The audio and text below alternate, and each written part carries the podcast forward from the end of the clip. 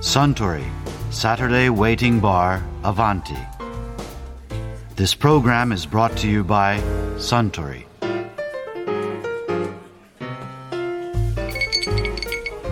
お待たせしました。ご注文の角のハイボールです。ああありがとう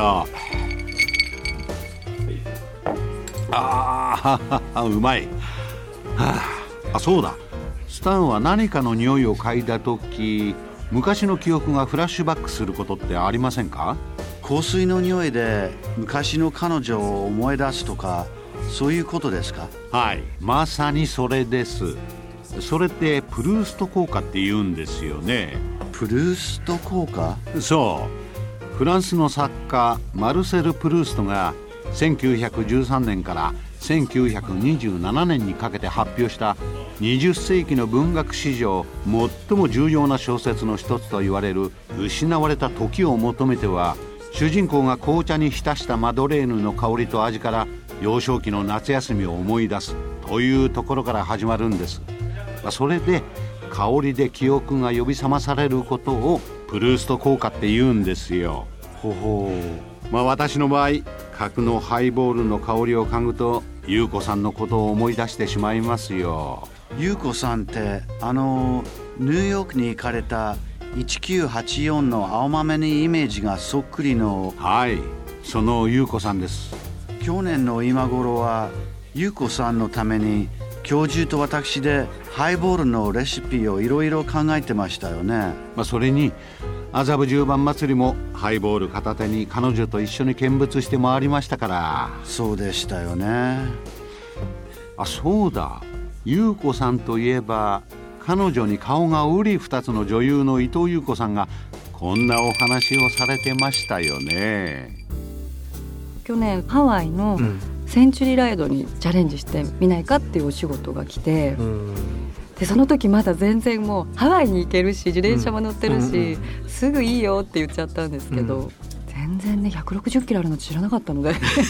センチュリーって要するにあれだ。そうです。100マイル。そうですよね。だから160キロなの。簡あ。単にちょっと考えていてあだんだんだんだんまあ焦り出したんですけどうも、ん。結局120キロうん。走れて、うん。すごい楽しかったです。いやでもひと一言で120キロっていうけど東京から御殿場の先そうなんですよね。行けちゃうんですよね。うんやっぱりその事前のトレーニングっていうのはやってたの、まあ、毎日なるべく乗るようにするぐらいと、あとは一度そういうサイクリングをする人たちに連れてっていただいて、うん。夏にこう暑さにハワイの暑さに慣れるためとか言ってあ江ノ島まで往復東京から江ノ島。はい、うん。でも往復で80キロぐらい？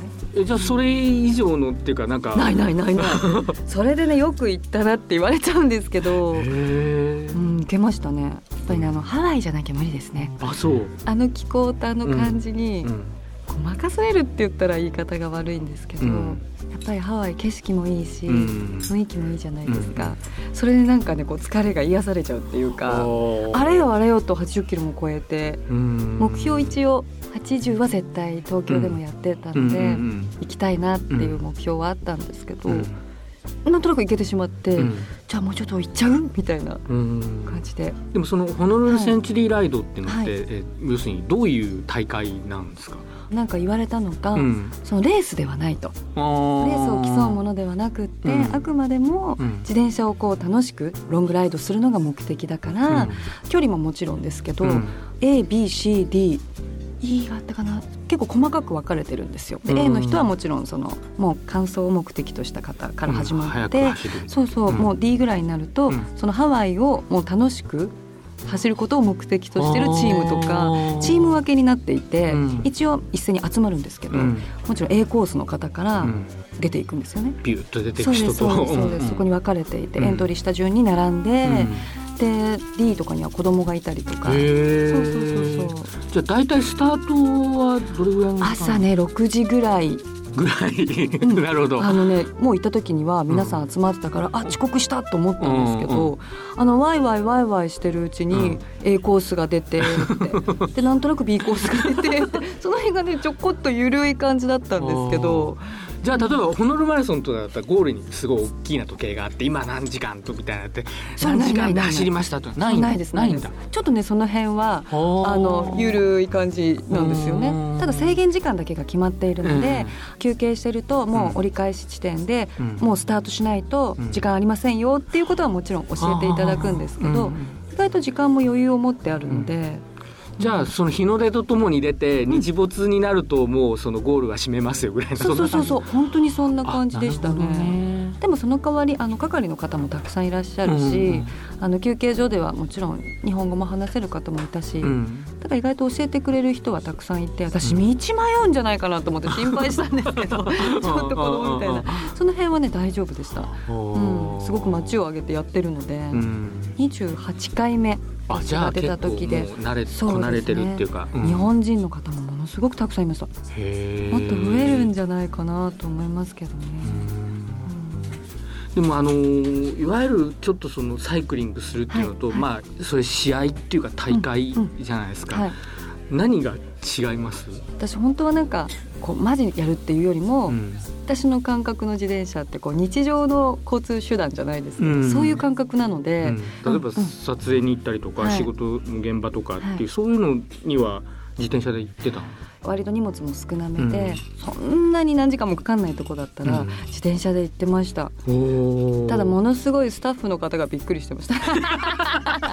一人で自転車でほんとさーって あの車で来ると思って誘導してくれるスタッフの方が意外と待っててくれるんですね。で本当に普通に自転車で来るんで俳優さんはね意外と自転車で平気で来るんですけどねあそうなんだ。女優さんあんまいない みたいで。でもせっかくだから、うんそういう、ね、大会があれば、うん、やっぱりこうせっかくロードの自転車の乗るんだったら、うん、120キロ走ったよって言いたいですよ。すごい自信になるよねでもね多分ね、そうですよね、うん、なんかどれくらい乗られるんですかとかよく聞かれてたんですけど、うん、本当に街乗りしかしてなかったので、うん、言えなかったんですけど、それ以来は「うん、120走りました」言えることがちょっと嬉しかったりはそれ一番大きいかもわかんないな、いや伊藤優子さんこのカウンターで何度かお見かけしましたが本当優子さんによく似ていましたね。ああスタン角のハイボールをもう一杯。かしこまりました。ところでアバンティの常連客たちが繰り広げる東京一の日常会話。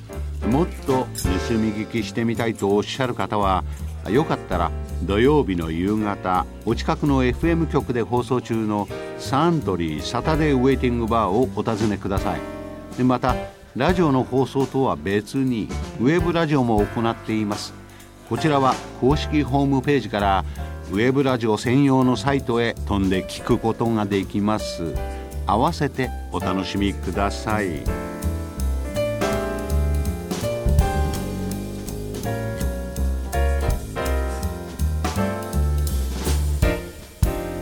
Suntory Saturday Waiting Bar Avanti. This program was brought to you by Suntory.